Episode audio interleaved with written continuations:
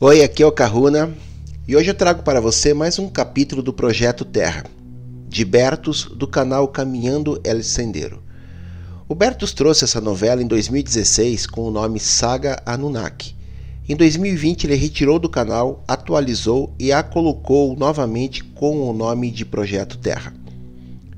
Existe uma diferença nos primeiros capítulos, onde eu quis trazer a minha visão Porém, percebi que seria muito mais produtivo apenas traduzir os capítulos e deixar que cada um faça a sua descoberta.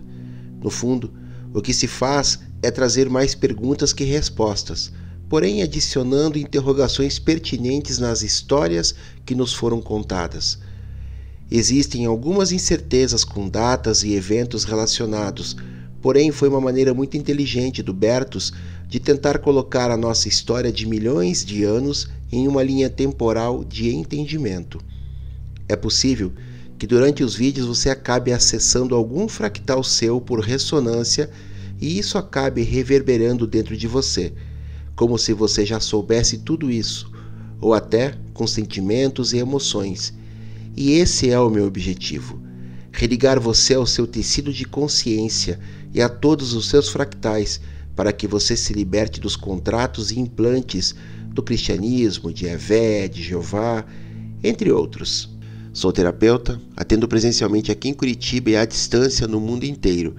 Desenvolvi um método que, através da apometria, cura estelar, magia, reintegração psicoespiritual, entre outras técnicas associadas à minha ancestralidade e conexões, me permitem conectar com seu tecido de consciência.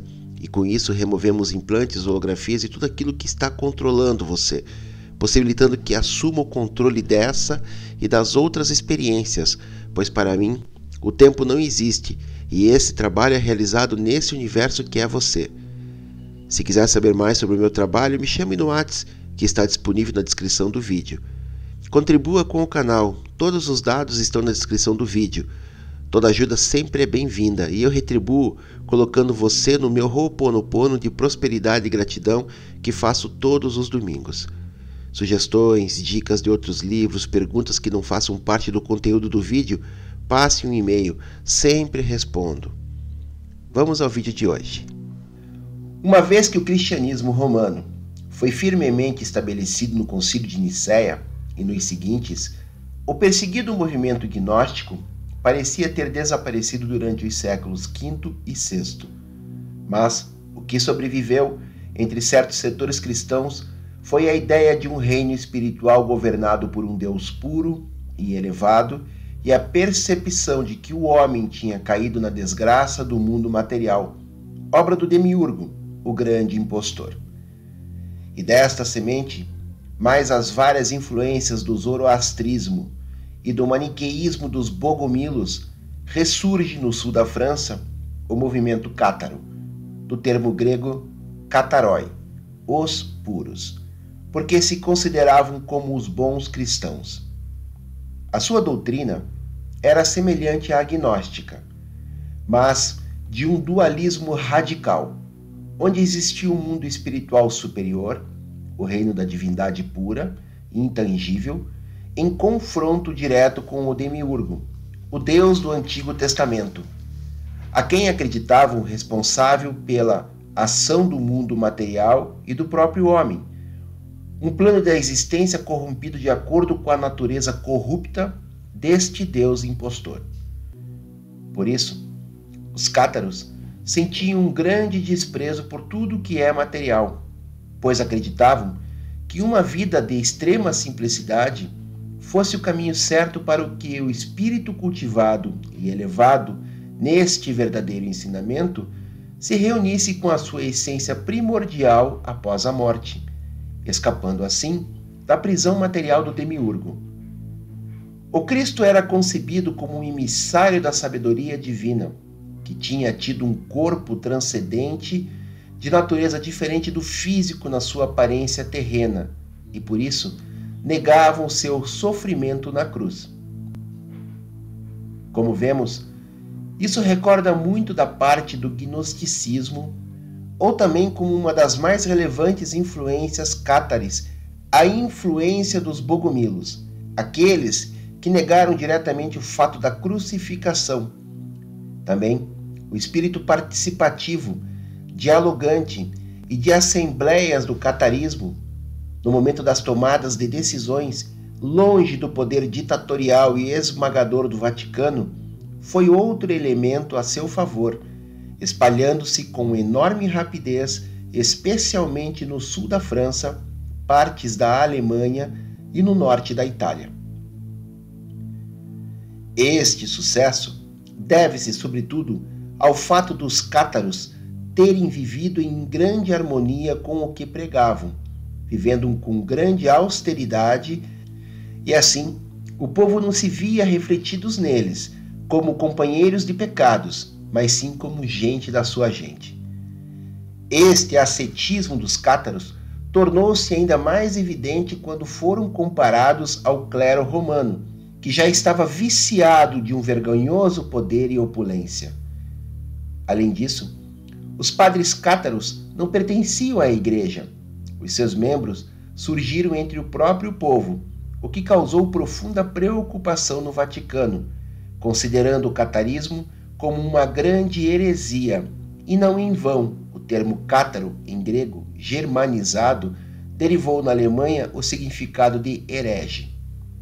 Assim, a Santa Sé sentiu-se impotente perante a constante perda dos paroquianos para o catarismo, e vendo que as comunhões ou disputas teológicas com eles não tinham qualquer utilidade, respondeu ao desafio do catarismo com três estratégias, uma das quais consistiu na criação da Ordem Franciscana por São Francisco de Assis em 1209, e mais tarde a Ordem Dominicana em 1216 por São Domingos de Guzmán, ambas abraçando também os valores de um regresso ao cristianismo da igreja mais simples e austera, bem como um contato muito direto e regular com os paroquianos, com uma pregação religiosa muito viva, o que deu imediatamente os seus frutos, arrastando os paroquianos de volta ao rebanho da igreja romana.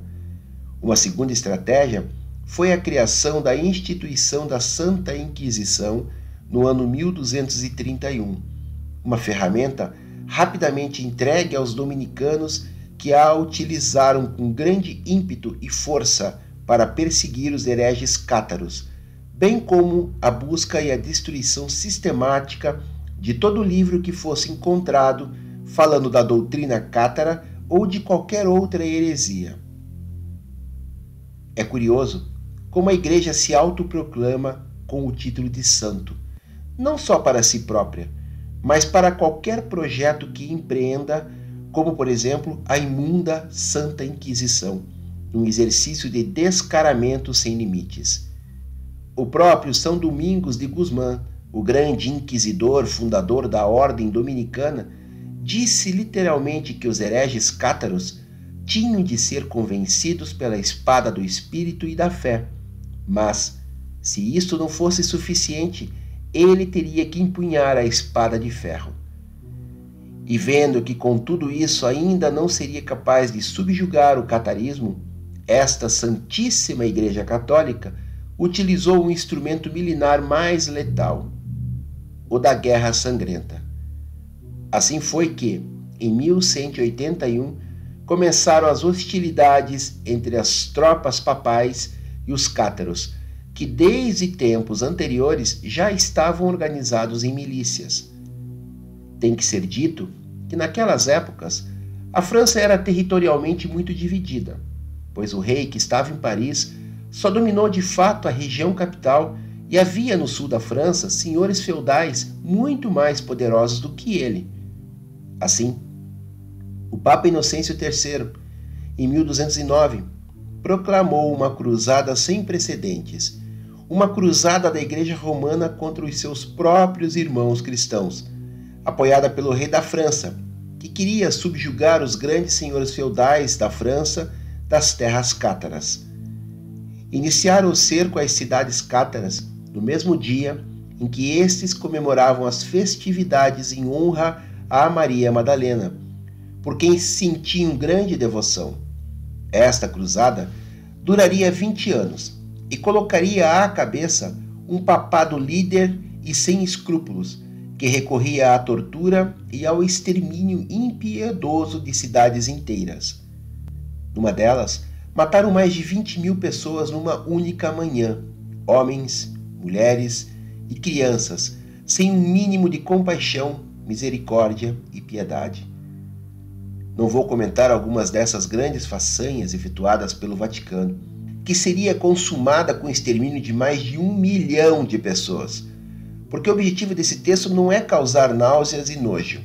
Porém, para lhes dar uma ideia do cerco de uma dessas cidades, o chefe comandante papal foi questionado por um dos seus subordinados sobre o que estavam fazendo, pois havia pessoas cristãs misturadas com os cátaros bem como alguns outros pagãos. E a resposta foi a típica de um verdadeiro demônio carniceiro: Mate todos, pois Deus terá o cuidado de os distinguir lá no céu. A última importante fortaleza cátara a cair materializar-se-ia com o cerco ao castelo de Monte Segur, que significaria praticamente o fim do catarismo ainda que alguns fossem para o Mediterrâneo espanhol e outros continuassem refugiados e espalhados pelos Pirineus. Existe uma lenda cátara profundamente enraizada que diz que enquanto os últimos estatutos e preceitos cátaros estavam sendo queimados nas fogueiras, estas seriam usadas por quatro irmãos cátaros para fugir à noite pelas encostas íngremes do local e para o maior dos picos, com toda aquela paisagem nevada, para salvar alguns objetos misteriosos e muito valiosos, o chamado Tesouro Cátaro. Muito se tem especulado, mesmo entre os historiadores, sobre os tesouros valiosos que estes cátaros possam ter guardados. Alguns falam de joias, outros de relíquias de santos, o que não faz muito sentido, devido ao desprezo cátaro por todas as coisas materiais, mas outras tradições falam de livros, e isto é o mais interessante. Dizem que esses livros poderiam conter listas dos senhores feudais franceses que secretamente apoiaram o movimento cátaro com donativos robustos. E embora se saiba que houvessem senhores feudais que secretamente professavam a fé cátara, Pessoalmente, duvido muito que tenham mantido na sua própria mão qualquer tipo de contabilidade dos seus donativos, porque, para além da pouca importância que deram às coisas materiais, esta lista em si, se caísse nas mãos erradas, significaria um perigo mortal. Assim, mesmo com o passar dos séculos, este mistério ainda permanece vivo quanto aos tesouros valiosos que poderiam ter sido mantidos a salvo das garras papais. Justo aqui, e neste ponto, é precisamente onde vamos passar a informação canalizada de regressões e hipnoses clínicas. E de fato, a tradição que falava dos cátaros terem salvo uma série de livros concorda com a informação proveniente destas fontes. Assim, nos encontramos com algumas sessões de hipnoses que fazem referências a esta proeza a de que o grande tesouro que portariam estes quatro cátaros seria precisamente quatro livros. Livros que teriam de salvar a todo custo, mesmo correndo risco de vida, mas que ao mesmo tempo seriam totalmente proibidos de manuseá-los. No entanto, a informação canalizada que vai mais longe nesse episódio específico é a de Xavier Pedro, em algumas conferências que ele mencionou o seu tema cátaro e sobre o seu famoso tesouro, a informação que ele recebeu é que eram de fato quatro livros com a condição de que seriam escritos pelo próprio Mestre Jesus. Neles, teria uma coleção de todos os conhecimentos herméticos que nos teriam trazido de volta aos tempos da própria Atlântida. Alguns tratados sobre magia, outros sobre alquimia, outros sobre saúde herbolária atlante, geometria sagrada, em suma, um compêndio dos conhecimentos antediluvianos com letras maiúsculas, de quando a natureza do homem era mais elevada. Este conhecimento deve permanecer escondido, porque não deve cair nas mãos erradas até que a humanidade consiga elevar novamente o seu espectro de consciência e tenha a grandeza de espírito necessária para lidar novamente com este poder superior e sabedoria em benefício dos outros e não para o ganho pessoal. Recordemos como há muitos capítulos atrás, como contra as escolas da árvore da vida atlântica coordenadas pelas hierarquias Melquisedeques, surgiram outras escolas da árvore do conhecimento, cujos mestres das trevas, contaminados pela energia dos arcontes, utilizaram estes poderes herméticos para o domínio e controle da população do Império Atlante, que resultou, entre outros fatores, na sua queda e desgraça, no dilúvio e na quarentena planetária. Esses livros estariam hoje guardados pelos verdadeiros e ocultos templários, pela verdadeira Ordem da Cruz de Malta, e não as lojas que existem hoje em dia e adotam os mesmos termos e nomes que surgiram somente para manipulá-las, enterrá-las e tergiversá-las. De fato, foi também uma parte dos templários franceses que defenderam as cidades cátaras contra o extermínio papal. Curioso como tanto os cátaros como os templários falam tanto do misterioso segredo templário como do tesouro cátaro. Alguns sustentam que não era o santo Graal, alguma relíquia ou até material, mas sim o conhecimento hermético elevado. Sempre sobrevoa a lenda de que os templários, quando estavam guardando a Terra Santa, teriam encontrado algo muito valioso, o tesouro templário. De fato, o uso sutil de símbolos de geometria sagrada, como o pentagrama, nas diferentes igrejas construídas pela ordem, bem como os alinhamentos de caráter eminentemente astrológico, ciência herética para a ortodoxia romana, ou também estranhas representações solares, tudo isso eram sinais ocultos para aqueles que realmente os sabiam ler, os conhecedores deste segredo, deste conhecimento elevado e hermético.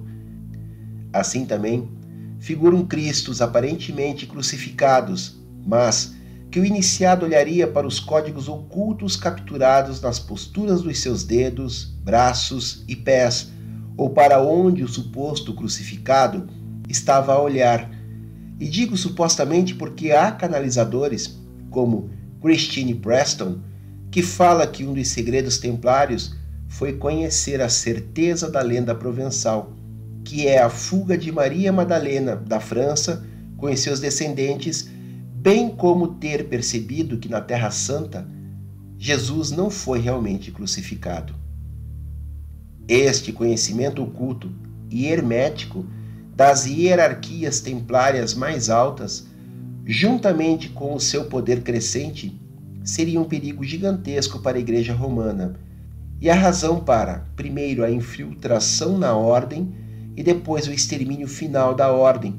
E também deve ser mencionado que hoje em dia se está despertando novamente um grande interesse pelo que foi o movimento cátaro, realizando por toda a Europa visitas turísticas programadas a esses últimos enclaves do catarismo. É curioso o relato dos que ali vão e a pergunta do porquê terem ido à França visitar esses lugares. Muitos deles respondem que não sabem o motivo com certeza, mas que sentiram uma necessidade vital de ir, sentiam uma necessidade interior de ir. É comum que oferendas sejam ali deixadas para aqueles que ali morreram. E também que as pessoas se desmanchem espontaneamente em lágrimas ou sejam ultrapassadas por um sentimento de grande tristeza.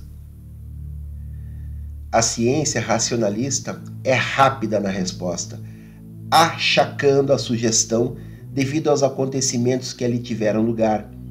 Pessoas muito empáticas e sensíveis para explicar esse tipo de comportamento, mas essas pessoas, quando lá chegam, também sentem uma grande sensação de enraizamento e de pertencimento, essa estranha sensação de já ter estado ali. E isto, senhores, é o que alguns de nós chamamos memórias genéticas informações de vidas passadas que se encontram naquele 75% do nosso DNA, injustamente chamado lixo. DNA lixo. Como uma piada pessoal para vocês, quando eu era mais novo e comecei a ler sobre o tema Cátaro, lendo sobre o cerco do castelo de Monte Segur e o final trágico na fogueira dos ensinamentos cátaros, do nada comecei a chorar espontaneamente. E não sou propriamente um chorão. E aí percebi que a minha memória genética me dizia que algo do que aconteceu tinha a ver comigo. Sabe-se Deus quais aventuras e infortúnios aconteceram em outra reencarnação naquelas terras, mas certamente, como nesta, estou lutando para levantar o véu, lutando para nos libertar da Matrix, e que este capítulo modesto seja um sincero tributo em memória a todas aquelas pessoas corajosas. É isso, pessoal. Um capítulo bem bacana. E aqui dá uma linha de estudo. Estudar sobre os cátaros, sobre essa história é bem interessante. Tem muita coisa para a gente encontrar aí. Compartilhe o vídeo, compartilhe o canal, se inscrevam, deixe seus comentários, deixe um joinha. Mahalo no Iloa.